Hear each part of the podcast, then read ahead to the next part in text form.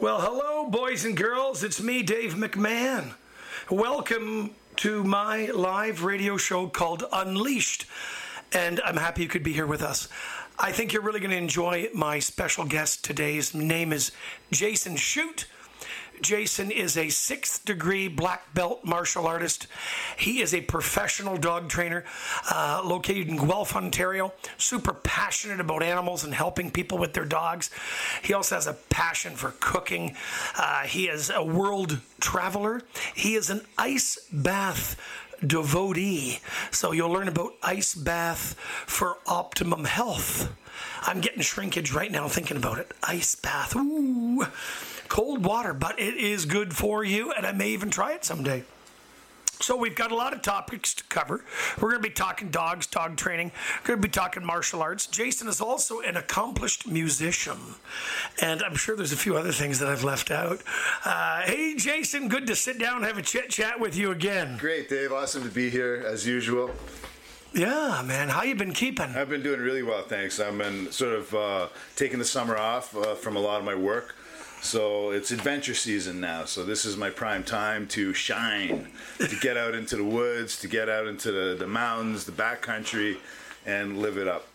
Good for you, man. Good for you. You shut her down in the summertime, no dog training, mm-hmm. and you're concentrating on yourself and keeping healthy, and you're doing lots of physical stuff outdoors and oh, yeah. cooking outside. Oh, yeah. How is your sweetie doing? Oh, she's doing great. Absolutely great. Yeah, and you guys are traveling together?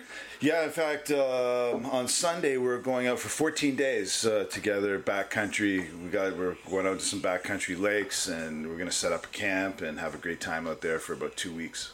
Oh, very, very nice. Sounds exciting. Oh, yeah, can't wait. And of course, we're going to want you to re- reveal for us uh, where in the back country. You don't have to tell us your exact location. It's not like we're going to go there and find you no, there's naked no, in the water with your sweetie. Yeah, well, there's, there's we're not trying to in- infringe. For sure. There's no way you're going to find me anyway, even if you wanted to. Even if the search and rescue guys came out, they're probably not going to find me. You're off the goddamn grid, off brother. Off the grid, bro.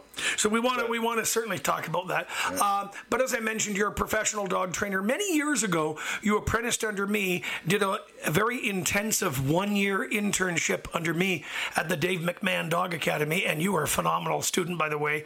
Uh, and after completing your intensive apprenticeship program with me and with your beautiful dog named Jed at the time, you went on to apprentice with uh, many other uh, uh, world renowned trainers. Uh, can you tell us about that? Yes, indeed. Um, I, I, went on uh, from you, I went on to uh, train with Michael Ellis at the Michael Ellis School in Santa Rosa, California.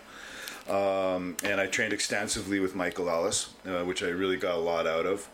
Um, and then from there, I also went on to train with Ivan Balabanov in his Training Without Conflict uh, play based uh, system of dog training. In fact, um, I was the first Canadian dog trainer to be certified by Ivan Balabanov as a Training Without Conflict official trainer. Excellent. Congratulations on Thank that. You. Thank you. Your passion just keeps growing and growing. And it's it's lifetime learning with anything, and especially with the dog training.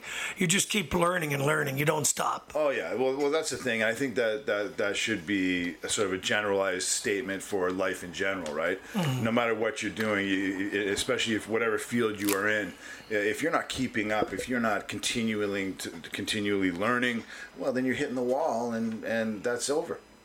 Exactly, exactly, and uh, and learning doesn't stop. When you when you stop learning, you're dead. It doesn't. It doesn't stop, and, and and we never know it all, right? Although there are a lot of people out there who think they know it all, but guess what? You don't. You don't. And so you got to keep learning. Exactly, exactly. Uh-huh. And and so tell us about your dog uh, because the first dog Jed that you came to me with, absolutely beautiful dog, yeah. and I do believe I've met your second dog uh, on one occasion. I'm not sure. I feel like I have. I'm not sure if you have. Maybe not. It's but, possible. But, but, my, but, my current dog is a, an, an, Australian cattle dog, blue heeler. Yes. Uh, his name is Pacho. Pacho. Yes, and and he is just an amazing dog. Uh, I, I, have never had such a strong connection with a dog. I mean, even got, more so than Jed. Oh yeah, even more so. And why is that? Why do you have a greater well, connection with this dog more so than than the other one? Jed was a rescue dog. I got him when he was probably about a year and a half old Uh, my current dog I raised from a puppy.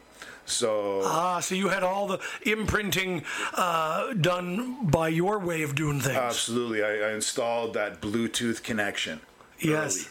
Yes, you Yeah. put that right into the dog. Oh, yeah. You didn't have to deal with someone else's shit that they put into the dog. Exactly. You know, and no disrespect to people getting rescue Oh, dogs. yeah, yeah. But you were you had greater ability to shape the outcome of your current dog 100%. because you raised this one. Exactly right. So we established that bond early, and we've just it's just been strengthening and growing as we've evolved together.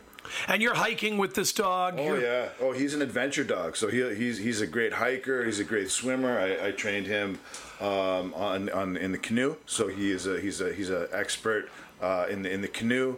Um, so I can travel with him safely there, and we can hit the backcountry together. He's coming with me, you know, on Sunday. Um, so yeah, he's an amazing adventure dog. He is good to go wherever I want to go, whenever I want to go. he's right there with me. Turnkey. Oh yeah. Good to go. Let's yeah. go.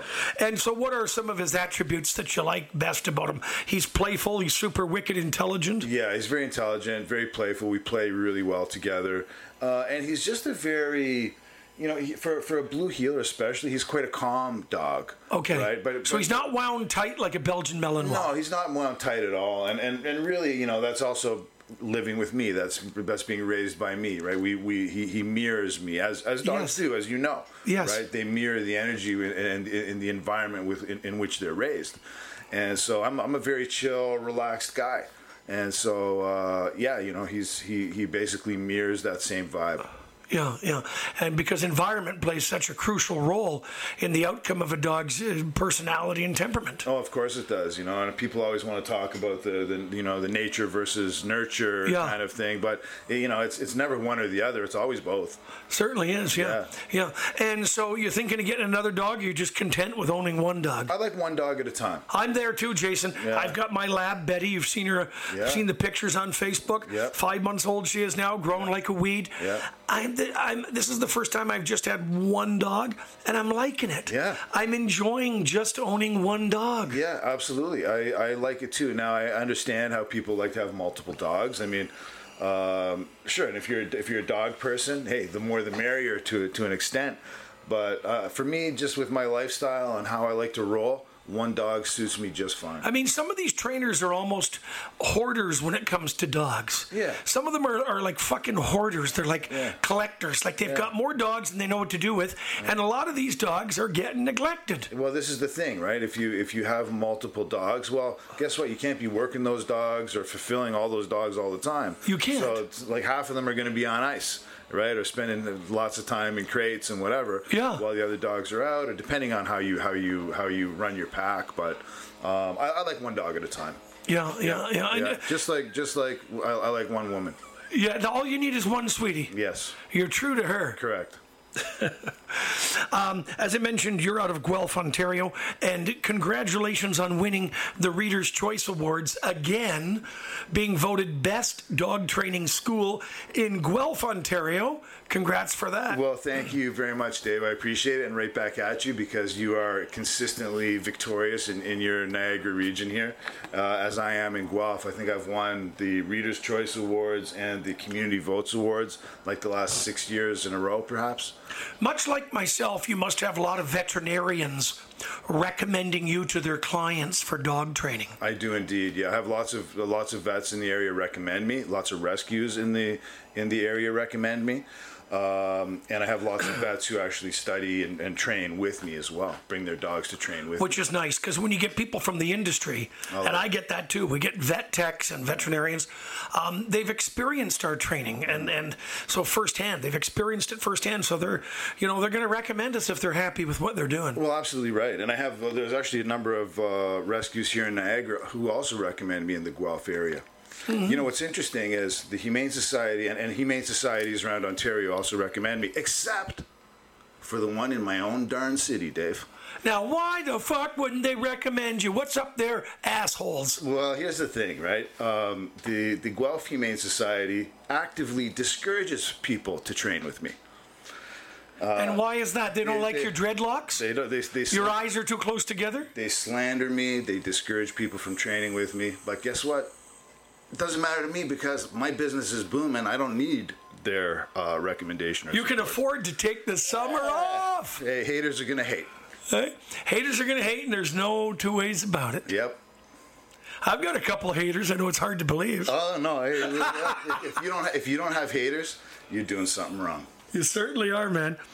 Uh, so, in your dog training school, I know that you offer uh, small group classes, private lessons, and you also do in home training, which is a big popular thing nowadays. It is, yeah. Like I do, I offer all those services. I do. I like to do uh, some in-home stuff as well. Like house calls is, is, is sort of what I do, sort of Monday to Friday. I do my group classes primarily on weekends.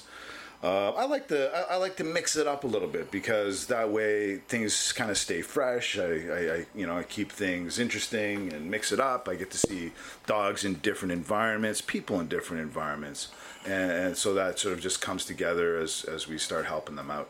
Yeah, and uh, now I'm sure, like much like myself, you have some people that are simply untrainable. Some folks are, and I'm not trying to put a dark light on the podcast right now, but maybe just for a few minutes, not for too long. but this is the reality. I mean, we're dealing with human nature. Sure. So although clients have a desire to have a well trained dog, um, some of the clients are really not cut out for the role of giving their dog the adequate training that the dog requires. Some people are not going to follow your instruction or my instruction. Some people aren't going to practice every day. Therefore, they're not going to get the benefit of the training. I'm sure you've got some people like that in your caseload as well. Oh, sure. Uh, I mean, every dog trainer will uh, experience that because, as you say, that's human nature. Um, certainly, people like the idea of a well trained dog, they like the, the concept of dog training. Uh, but when it comes to application, that's a different story because guess what? It takes work to train a dog, right? It doesn't just happen uh, through osmosis or imagining it. You actually have to get boots on the ground. You got to get out there with your dog. Yeah, And you gotta- baby. You gotta you gotta build that connection. You have to spend time. You have to fulfill your dog in so many multiple ways. Right? Training is just one of those ways, of course. Yes, and we'll talk about those other those other components which are lacking in so many relationships between owners and their dogs. That's right. And Yeah. so so therefore, you know, people are going to people are are not going to always follow through with the optimal program. Um, even if we've if we've outlined it for them and we've coached them on it and we've broken it down step by step in digestible chunks and make it simple, uh, still people there are people out there who are not going to do it, and there of course are, there's so many people who are because most of the people who are reaching out to us as professional dog trainers are interested in, in, in improving their relationship. They're interested in getting that well trained dog. They're interested in doing the work. But of course, there are some of those people who are not going to be as coachable as we would like, for example. You know, and and that's the thing is we've got so many great clients and so many great students that are practicing and they are following our instruction and they're getting great results. Yes. And those are the clients that are recommending us to everyone they meet. That's right, and that's also what makes our, our that's why we like to do our job. That makes our job worth doing is when we get those clients. And right? what do they say? What's the old saying? If you love what you do for a living, you don't have to work a day in your life. That's right. Or something like that. Something like that. Now, you do the group classes, the private lessons, the in home training. You do obedience training. You do behavior modification as well. Yes. Yeah. absolutely. And you've done, you've, you've traveled extensively and you've done work with rescues. Talk about that. Yeah. So, um, I mean, I started, uh, you know, when I when I started going to the Philippines to train in martial arts, um, I, I got connected into the dog world there. Uh, it started off simply, you know. Um, working with some guys that I'd train with at the at the at the dojo would bring their dogs in after training. I kind of helped them a little bit, Yeah. and it just kind of steamrolled. And I got connected into that. I sort of tapped into that dog world. I started working with a uh, rescue organization that had rescued a number of pit bulls, 54 pit bulls from the dog fighting syndicates in northern Philippines, and I spent a number of years uh, working, probably five five years or so, working with that rescue, doing obedience training, behavior mod. um, you know, just walking and socializing and, and that type of stuff with these with these pit bulls. And then I also started that, that sort of led into me doing other seminars and workshops for rescue organizations and uh, local dog clubs and that type of stuff. So when I kind of got tapped into that international dog rescue scene, I also got uh, a really sweet gig in India. And I was over in India in 2017 uh, in New Delhi training a number with, with, a couple of rescue organizations there as well, yeah. as well as dog clubs. Very cool. And, and, and private uh, dog clients and stuff like that as well. So I love that type of stuff because you, you know, you not only are you working with the dogs and the people the same way that we do here, yeah. but you also get to experience the sort of the different cultural perspectives on how people live with dogs, how people view dogs, and and so that I find very interesting. Yeah, yeah, and it is. It, I mean, your passion is unmeasurable. I mean, you, you you love it so much, and it's very rewarding too. I don't think you'll ever stop doing it. No, I don't think so either. But I do need a break from periodically because as just because you, know, you, love what you do doesn't mean you don't need a break from it. Oh, absolutely. I mean, like everything that you do, you, you need to have a break. You need to let the fields fallow, as they say, periodically, right? And you know, you you know, in, in the dog training industry, like a lot of other industries, there's a big burnout factor. And when you run your own business, you work a lot and and people don't really see the behind the scenes exactly right, that you have to do as well. You're dealing with emails and clients and calls and this and that and scheduling and da da da da da. It all takes time, right? Apart from the actual hands-on training, so at a certain point, and I, you know, I'm, uh, I'm I run my own business, so I, I work a lot. I work pretty much seven days a week, and so at a certain point, I took the summer off last last year and guess what, Dave? There's now no going back. I got to take the summer off every year now. Well, that's okay. Yeah, yeah. You're out for summer. You're back in, in September. Back to school in September. Yes, sir. Yeah. Now, much like myself, you are very open minded as a canine trainer. Mm. Uh, you use a variety of different training collars. There isn't just one collar that you seem to be more partial over than the other ones. Yeah. Yeah, I mean, I don't just regurgitate the party lines like most people. Yeah, you know, I'm, a, I'm an independent thinker. I understand the science. I, I, I, I and do, what works for what works for one dog may not necessarily work for the next dog. Well, 100. percent There's no size, the one size fits all, as as we know. So you have to you, ultimately you have to work with the dog that's in front of you, and if that dog, if you need to adjust the gear, adjust the gear. It's simple. Yeah. Yeah. yeah. And so uh, when you uh, when you have a client come for training lessons, uh, do you have them uh, come for a minimum of 10 lessons or is there a minimum or can they just pay as they go we can do a one and done if you want i, I don't like to lock people in right to to uh, you know a number of, of sessions uh, most, I mean, that's pretty typical in, yeah. in, in, the industry. Yeah. That people will lock you in if you want to do privates. Okay, well, you gotta you gotta pay up front for ten. For a block, yeah. For a block, I don't do that. You don't need to no, do it. No, I just like you know what we can we can do one, and if we can we can book multiples. We can do a block of ten if you want. Yeah. We we do whatever you want. We do whatever you need. Ba- basic through advanced obedience Absolutely. training, and a lot of customized training. Oh sure. Where you yeah. customize the content of what the client needs. Oh, absolutely. Yeah, absolutely. I mean, I can always offer suggestions, and I mean, I can tell pretty much within two minutes of observing a human and a dog what they need or what they what they what they don't have right? Yeah. And so i can definitely fill in some of those blanks. I mean you with the with the the, the skills of observation uh, as you know you can you can immediately identify challenges that they're having and and, and help at our academy, we're getting a tremendous amount of young couples, mm. and this is their fur baby. Mm. Young couples in their 20s or oh, yeah. early 30s. You, you getting the same? Oh, sure. Yeah, yeah, yeah. I get the full spectrum. I mean, I get some old timers, and I get the the young folks with their with their fur babies for sure. Yeah. yeah. And do you find that it's easier to train uh, uh females? I'm talking humans, or let's use the word coach? do you find, uh, or does it vary? Uh, do you find it's easier to train the women or coach the women versus the men? Uh, what are your thoughts on that? I don't really have. It's any, an individual yeah, characteristic thing. Yeah, I can't really speak to that because it's it's absolutely an individual thing. Do you get children coming with the family pet for lessons? We get a lot of that. Yeah, we do, and I, I got to watch my language when the kids are around. Yeah, sure, I know. I uh, for sure. I know, and you have a, you have a hard time with filter with the like your yes. filter's thin, right? I usually leave it at home so I have more fun. Leave the filter at home. Yeah, for sure. But Uh, yeah. which is something that I appreciate about you, Dave. I like it because you just say it how it is, right? Um, but but yeah, kids come for sure. But I don't like the kids to do the handling of the dogs.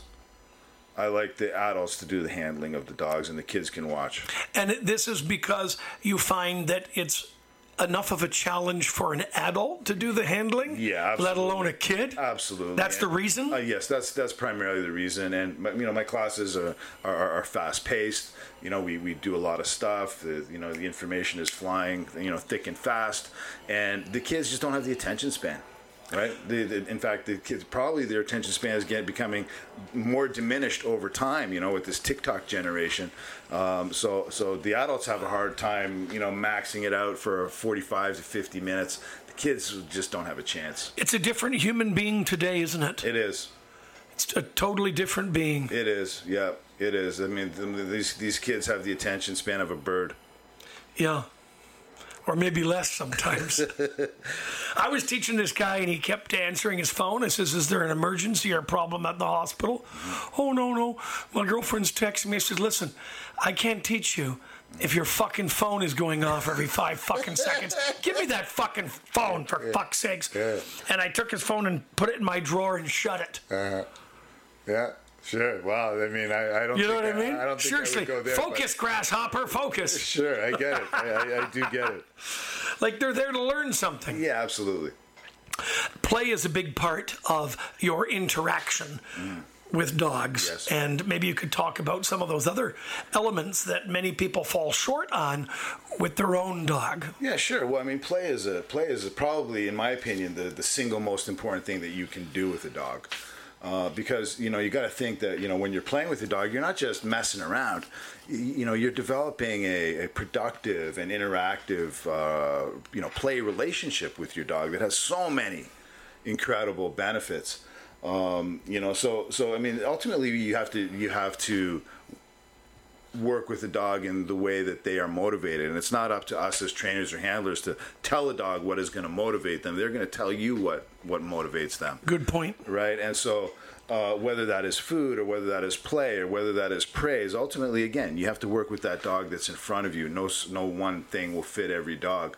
But for dogs who do like to play, um, I mean, this is where we can really hit the, the sweet spot, right? Is the combination uh, and the merging of play and training together yes right? Because typically, if we're if, when we're when we're training dogs in, in an average setting, say we're using food uh, or whatever as a motivator or as a as a reward, uh, you know, we're training our dogs in a low or mid level arousal level. Right So that means then the big challenge that people have is when their dogs hit that high level arousal, they become adrenalized, they get a dopamine spike, an endorphin rush. Their dogs are not used to listening to them. Their dogs tune them out. Yeah. Right? Because they're not processing information as efficiently.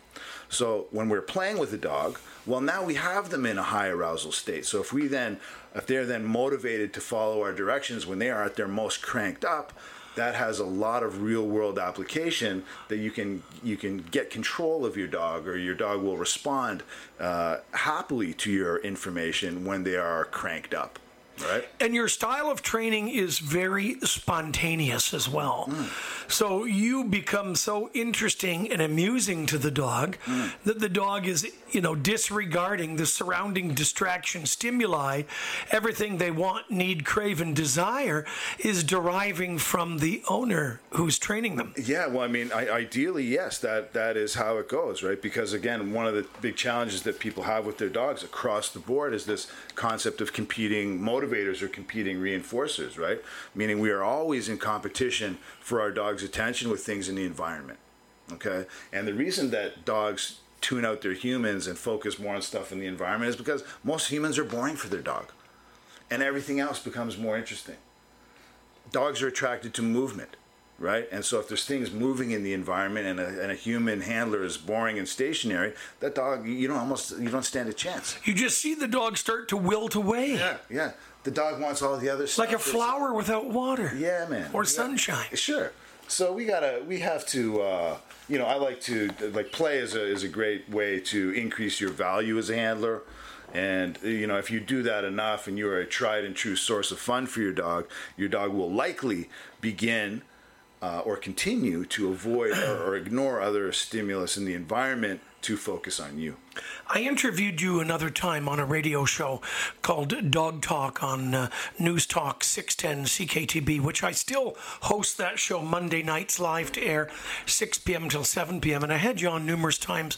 One particular time that comes to mind, however, is uh, when I asked you about service dogs. And I remember uh, something that you had said that there are some, not all, that there are some service dogs that strictly have a life of enslavement to their owners and really aren't getting enough external components to fulfill themselves as a dog. So they're, they're, the dog is limited to functioning as their owner's slave. Talk, talk about that and, and no no bars hold. Sure. I mean, absolutely. I'm, I'm not really into service dogs per se. Um, for, for just as you described, I, I feel in many cases those dogs are never going to have a fulfilling life experience. Um, you know, they, they're they're going to be limited to what they can do. They can't really express their essence as a dog, and so they are they they live a life of servitude. This is why they're called service dogs, man right? So I'm not really into that. I like dogs to be dogs. I like to I like to train dogs so that they can have some freedom in the world. They can be themselves. They can express their essence as that canine being, right? And so I, am not really into the whole service dog thing. Um, in, in most cases, it's probably not even necessary. It's just one of these things that people like for some reason. Everyone's gone fucking gung ho with Yeah, service dogs. yeah. Do you know how many emails I get in a course of a week Yeah. from people saying, Do you certify service dogs? Do you train Mm-hmm. service dogs? Do you train emotional support dogs? Yeah, yeah, I know. I get that all the time too. And and and here's the thing, like, you know, all dogs are probably emotional support dogs in some way. If you have a good bond with your dog, they are highly tuned into your emotional state. You got it. They're taking their emotional cues from you. Uh, so so all dogs, I would say, are unofficially emotional support dogs. But really, what people mean when they talk about emotional support dogs is they mean therapy dogs. Yes, Right. there's a lot of confusion there is. between therapy dog and emotional support dog and service dogs. Exactly. It is a quagmire of confusion for most people. You know, the service There's dogs. a word I haven't heard in a while. Well, maybe I mean- Quagmire, that's right. It is a quagmire, man. Let's dust out, let's dust off these old words and fucking rehydrate them and bring them back into the spotlight. Sure. Well, I'm your guy for that. I know. I, bring back some of these old words. Um, so yeah, I mean, I, I, I used to. I also worked with uh, Companion Paws Canada, which is a which is a sort of a part of Lifeline Canada. They have their their their therapy dog program, uh, which is probably the most thorough therapy dog certification program. Legit. Absolutely, 100% legit. Um, you know, and they're they're the more have the most rigorous assessment uh, evaluation process.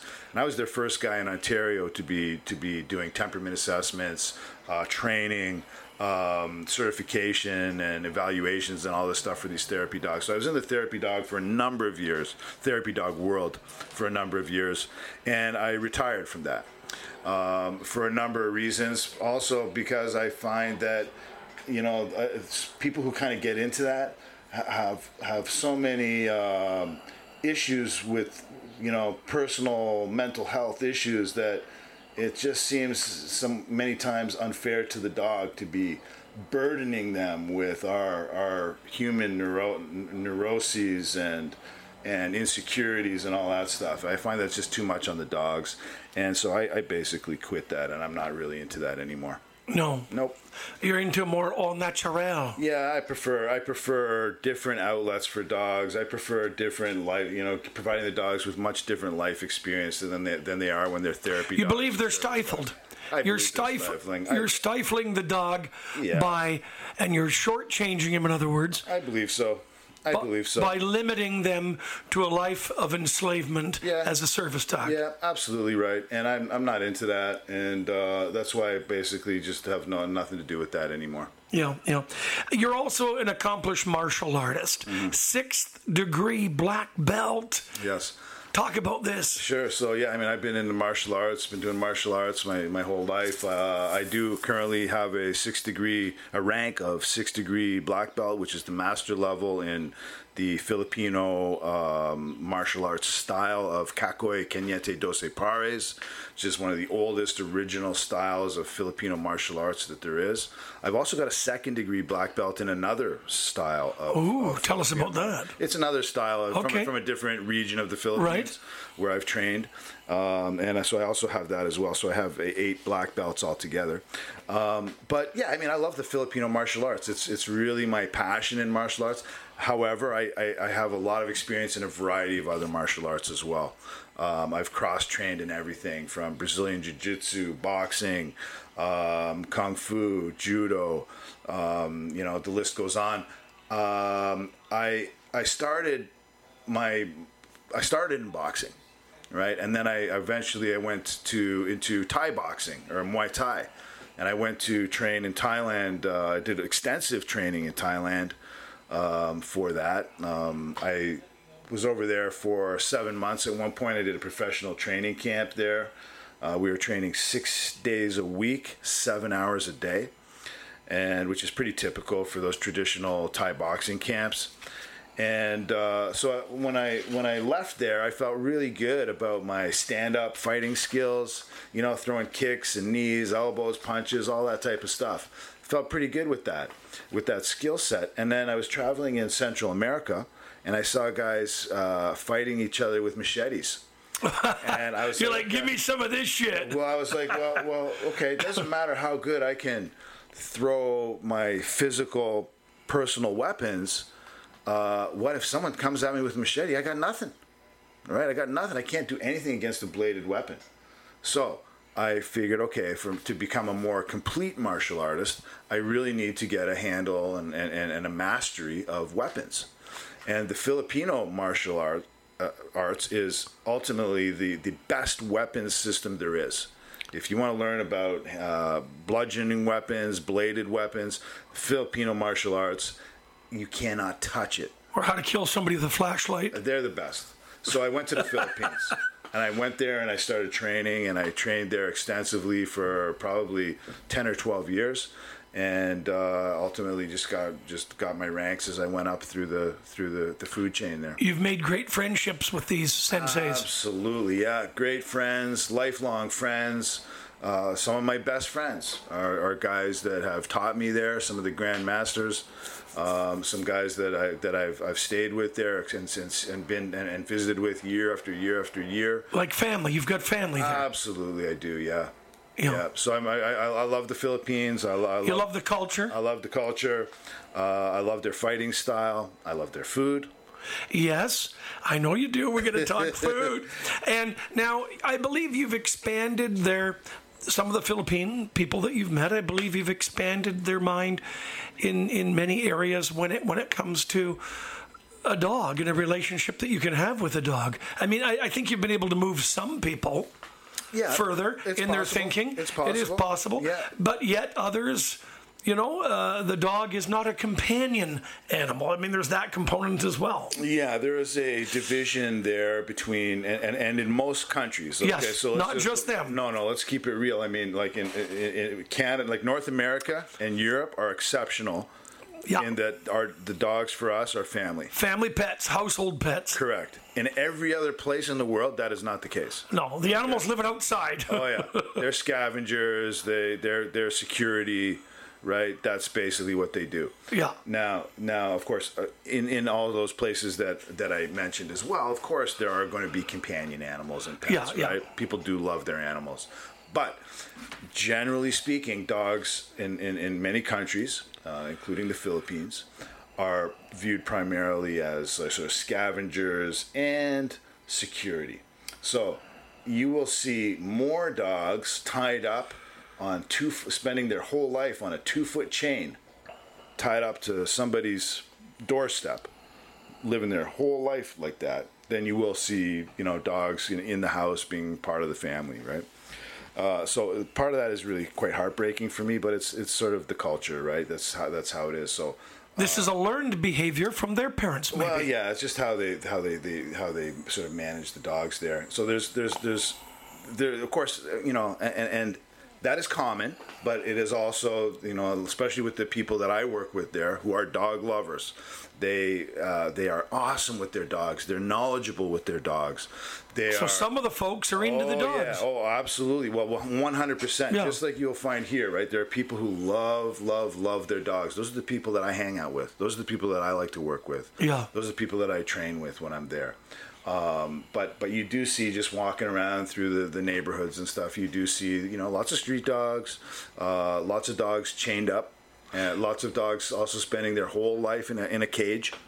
Right. I feel if someone doesn't have the the opportunity or take the opportunity to you know learn about a dog and get close to a dog and develop a relationship with a dog, uh, I feel they're really shortchanging themselves as a, as a human being. I, I agree. I mean, we have co-evolved as species, right?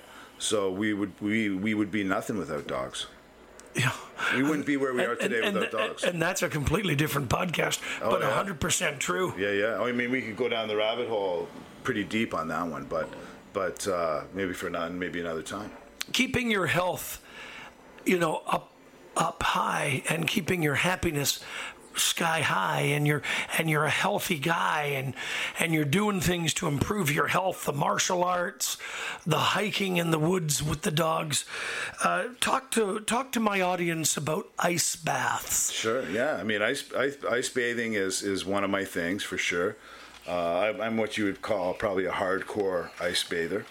Um, it's it's quite popular nowadays, right? It's become more popular through through the the fame of guys like Wim Hof and that type yeah of thing. the wim hof method of ice bathing Yeah, the Wim Hof method. And I, and just to be clear, I'm not a Wim Hof guy. you're not a wim hof like, I uh, follower No, no not really. I mean, uh, she- you're aware of what he does Yeah, he's cool. He's got his thing going, but I, I do my thing. Uh, in fact, I was I, I had to look up Wim Hof because I, when I was doing my ice bathing, people was like, "Oh, you must be a Wim Hof guy," and I'm like, "Well, I don't really know much about him." So I looked him up, and I'm like, "Okay, I get it." Yeah. But that's not my that's not my style. Um, so so ice bathing is, a, is an amazing thing. I, I use it for multiple things. So of course it's got phenomenal health benefits, right? We we we are starting to learn more and more about that now. Um, you know, the, the the list goes on, right? So, so talk about some of those health benefits. I know one that I remember you teaching me before when we chatted, and that is to uh, combat inflammation in the body. Yeah, absolutely. So it, it reduces inflammation, uh, inflammation, and right, we, as we know, like inflammation is a is a marker for a lot of other diseases and cancer and that type of stuff. So the more we can reduce inflammation, the healthier just generally we're going to be. Um, and it also increases circulation. Right, it uh, it, it, it creates a, a big load of dopamine when you're doing it, which lasts for hours after your after your cold exposure um, you know, and an increase in endorphins and all that type of stuff as well. So it really, you really feel good when you're out, when you thaw out. Um, so yeah, I mean the list, like you can, your your audience can look look up the health benefits. It goes on and on and on. Yeah, yeah, we could talk for two hours about it. Absolutely. But it's a huge long list of benefit. It, it is, but also not only the physical health benefits, but also I use it also as uh, a, a a, medi- mindset. a meditation practically. Absolutely, it is a meditation, but it's also great for mindset training, right? Because in today's society, we're, we're just so soft, Dave, right? We're so domesticated, right? We have very few opportunities to really challenge ourselves, to really push ourselves physically, mentally, spiritually, right? Uh, into places where that are going to be uncomfortable. And so for me, the ice bathing is as much a mindset exercise as it is a, phys- a physical well-being exercise. Um, so you get out there into that cold water, you learn a lot about yourself in that time. Talk to us about the temperature of perhaps when you started and, and what you're up to now, and what is the optimum uh, uh, uh, temperature for, um, you know, to really get some health benefit. Well, uh, I mean, I I'm in the water through the, all winter from like October through till May. I mean, all year round I'm in the water, but this time of year I'm just having fun swimming. Right, summertime, cooling off. Uh, however, when I'm out there in the winter, you know, it's uh, minus one. Uh, sorry, it's like sorry, one or two degrees is is my sweet spot. I mean, that is just, you know, that's as cold as it gets without being completely frozen solid, right? So that is that for me. The colder, the better. My favorite days is when the wind is howling, the snow's coming down, the uh, it's bitter and Now, some people, some folks are going to say you're fucking nuts. Yeah, I hear that all the time, but I mean that's that is what it is. I mean uh, that's probably just a given. But I mean, um, yeah, I mean the colder, the the more the drastic and intense. You love when it's snowing. I love it the best. So when I'm out there in the water, I can just I can just get into my zone. I can do work on my breathing. I can work on my focus, my mindset. I can work. It's, a, it's like a meditation, and ultimately, it's a great test for me physically, spiritually, emotionally. Uh, I love it, love it, love it. Is it the same high, the same euphoric sort of feeling each time?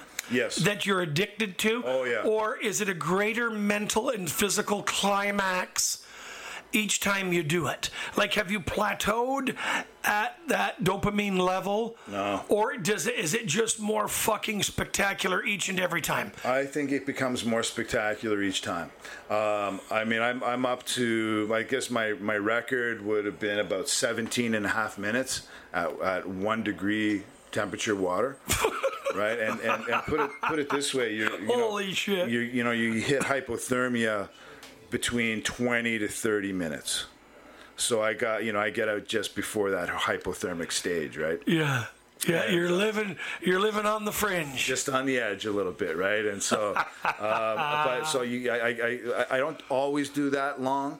I, I range between, you know, anywhere from eight to twelve minutes is kind of my average. But sometimes I bump it up to 15, 17. Sometimes I do six. Does your sweetie pie go in there with you? Yes, she has. She she has gone in a few times this winter, and she, after saying that she would never do it, I must be a madman, and she will never do it.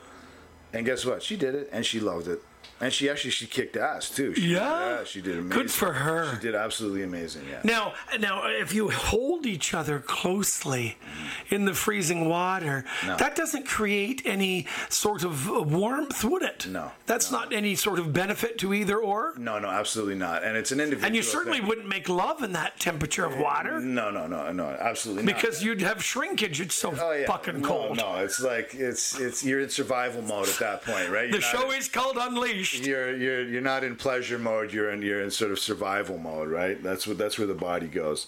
So and, and plus we don't go in together. She, I'll go in, she'll go in separately, you know, so that it's good to have somebody on shore. I mean, you also have to have safety, Right. like a safety protocol in place, Yes. right? So Yes. we're, not, we're not both in there. Uh, when when when she's in, I'm on the bank. I'm, I'm ready to help her. I got a towel ready for her, that type of stuff. When I'm in there, I'm good. I do it. I go. up- I, I lone wolf it and go out by myself. But I, I know what I'm doing, and I can I can do it. I can kick ass. You know. Yeah, yeah, excellent. And so, uh, what about some of these folks that are getting a bathtub, putting ice? I mean, or a big bucket sitting in a, a bucket of ice. Sure. Yeah, yeah, there's so many uh, there's so different- many different ways of Yeah. constructing this. Absolutely. There's so many different like sort of DIY things. People do it in like cabinet freezers in their basement. Uh, people use like um, you know buckets and like barrels and troughs and do it in their backyard.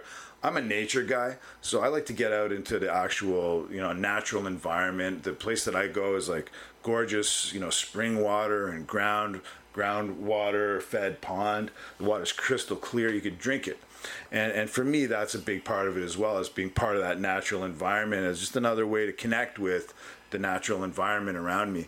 Uh, I'm not really, I, you know, I, I wouldn't, I wouldn't turn down an opportunity to do it in a trough in the backyard, but I prefer the natural world. Now, is it ever so cold that you lose your you lose your functions, like you would urinate or you would go caca in the water? No, no, No, it's not like that. no, eh? no, no, no, never. It's probably good for the bowel and the, and Oh, the digestive Oh, system. Are you kidding me, man? It's great for everything. It's great for everything. Now, you're also an accomplished uh, musician, Mm. a drummer. Yes. Um, yeah, I mean, I've been involved in music again my whole life, uh, but I, and I've played with a number of bands. Um uh, I've been uh, part of a group by the name of Eccodek for about the last 20 plus years. Um, it's with Eccodek that we have been nominated for uh, World Music Album of the Year twice at the Junos. Beautiful. Um, and so we, we have not won either of those Junos, but it was great to be nominated by our peer group and by, and by the industry. And, uh, we- you know, we, we, we've done well. We've got seven albums out. We just had a, a, a release in the spring of another album. So we've been doing pretty well. Uh, since COVID, we haven't done any live performance. I don't really see anything on the radar. So, I mean, music is not a huge part of what I'm doing right now. Uh, not as much as it has been in other times in my life. Uh, but I could still, you know, I can still throw down and I'm ready to rock. And if I get a call tonight saying, okay, guess what? We got a gig next week. Guess what? I'm ready. yeah, you're ready to go. Oh, yeah. With anything Oh, yeah. at any time. Let's go. You're passionate about cooking, much like myself, and barbecuing. And you've got your own series on YouTube. Tell us about that. Yeah, so I, I mean, as part of my personal YouTube channel, I have sort of a sub series on there called Backwoods Cooking. And in the Backwoods Cooking series, I present, uh, you know, uh, dishes and stuff like this, and I- and and and and, t- and walk you through how I cook it when I'm out in the backcountry. Um, I for years I only cooked on fires right? So for, for my most of my camping life, I only would cook on fires, and Yeah. now I discovered the beauty of the Coleman stove, Yeah, the, the, the propane Coleman stove, propane Coleman. where you could fry whatever you want in your little pan there. Oh my gosh! So it's completely changed my world. Uh, I've only been using the Coleman for like say the last three years or so, and so with this, it's just sort of made things very easy for me to to, to cook and then and then film. So we kind of my girlfriend and I just sort of did it on a whim at one point. So let's film this and have some fun with it. She edited down the first video. And, By the way, she's a very good filmer, oh, thank you. or a Yeah, videographer would be the term, I yeah, suppose. Yeah, I think she is too. And so, uh, and then we just, it just, we kind of, kind of picked up a little bit of steam, and people seem to like it. And I have a lot of fun doing it, whether people are watching it or not. Guess what? I'm just going to do it anyway. You love the Sri Lankan food. Oh my God! And you've introduced me to the Sri Lankan food, and I'm very, uh, you know, uh, beginner with it. But uh, but tell us about the dish that you taught uh, Debbie and I to make uh, just by coaching me through text messaging. Sure. And we went out and bought the bulgogi sauce. Yeah. And uh, go ahead. Sure. So, so yeah, I mean, Sri Lankan food is my favorite food. Um, absolutely, 100%. Uh, I'm so excited because on Sunday, I'm, as, I'm, as I'm driving up north, I'm going to stop at my favorite place um, in Vaughan, and I'm going to pick up some some Sri Lankan takeout to take up camping with me, um, which is really amazing. But the dish that I taught you was not actually a Sri Lankan dish. It's more, Fuck, and I thought it was. no, it's, you know what? It's more like Korean, Korean Okay. in nature. Okay. Right, Because that's the bulgogi sauce is yeah. Korean. Yeah, the bulgogi or whatever. Bulgogi. Yeah, is, is a sort of a Korean sauce. It's used for barbecue primarily. And here I thought I was It- dabbling in Sri Lankan food. No, it's not Sri. Lankan. But I do want to learn a Sri Lankan recipe from you at some point. Okay. Um, but the what, the dish that I taught you is basically just a very simple thing that I do sometimes when I'm camping. Uh, basically, it's just some, some ground beef, some some cabbage, some vegetables. Man, you just fry all that up. Put some bul- bul- bulgogi sauce in there. Bam! You're eating in like five minutes. We're buying uh, turkey, ground turkey. Oh, gorgeous. And we're doing some carrots, celery, Yeah. uh, peppers, and mushrooms. And we're using the Napa cabbage. Oh yeah. And it's a, low carb, Yeah. very filling, nutritious Oh, yeah. dinner. Oh, is it ever? And then you could put it. You could have it with rice. You could you have some flatbread with it if you wanted. But just on its own is also is absolutely spectacular. Jason, always a blast uh, sitting down having a chit chat with you, my friend. Oh, it's great. It's my pleasure, Dave. Yeah. And I'm looking forward to bringing you back to the Dave McMahon Dog Training Academy to do some engagement training with some of my intermediate and off leash advanced students, bringing you on again as a guest instructor, which is nice, where I can put down the microphone and, and have you come and work with my students. They really enjoyed the last time you were there. So thank you. Oh, you're welcome. I had a great time uh, coming down there teaching. You know, bringing a couple, hopefully a couple of new flavors and a couple of new vibes. Yes. Um, some some new ways to think about stuff to, to your students. You certainly did. You know, because we did a lot of luring, right? In that in that class that was down Yes. there, we were luring some very interesting, you know, sort of complex behaviors and behavior chains, and uh, so so that was I think new for for some of them. They really loved it. Great. How can my listeners reach out to you? Give your social media handle. Sure. So I mean, you can find me in, in, in two ways. You can find me my my dog training business, Shute Balanced Dog Training, uh, across all the platforms: YouTube, Instagram, Facebook. My personal uh, YouTube channel is simply Jason Shute. That's S H U T E. And uh, that has the backwoods cooking and a variety of my sort of wilderness adventure and all that type of stuff is all on that one. Uh, my dog training videos are all on my, my YouTube channel, Shute Balance Dog Training, uh, where I have a lot of videos around my international work with dogs and just like general dog stuff. Yeah. All right. Have yourself a doggone good day. You too, bro. All right. Actually, I'm taking you for lunch. We're going to go and have some Peruvian Oh, food. I love. I would love to try Peruvian. I don't think that I've had Peruvian. Oh, and the place is called Fork You. Oh. Not fuck you. Fork You.